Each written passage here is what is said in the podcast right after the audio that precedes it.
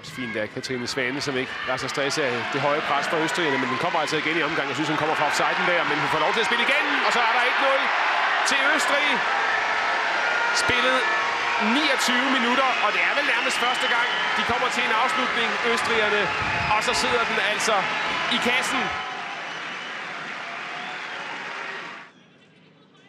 Kyl mod et træk. Nej, det er stærkt det her, Kyl. Til Harder. Så Harder alene igen, og så scorer hun. Pernille Harder.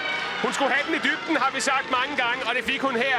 Og det er Katrine Kyl og Pernille Harder, der skaber en dansk udligning efter 65 minutter. Flot, flot mål.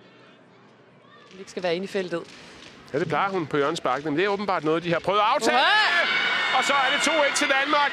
Sofie Junge med et frit hovedstød sender den ind bagved Sindsberger. Vi har efterlyst hjørnespark, som lå, som de skulle. Det gjorde det her. Ja, hvor ikke den kommer i Bærs område. Rigtig mange østrigere, der har placeret sig der. Den kommer der. Og der er et åbent hovedstød, og der er et stolpeskud. Eller stolpestød er det. Nøj, det var tæt på udligningen. Katarina Schichtel på stolpen.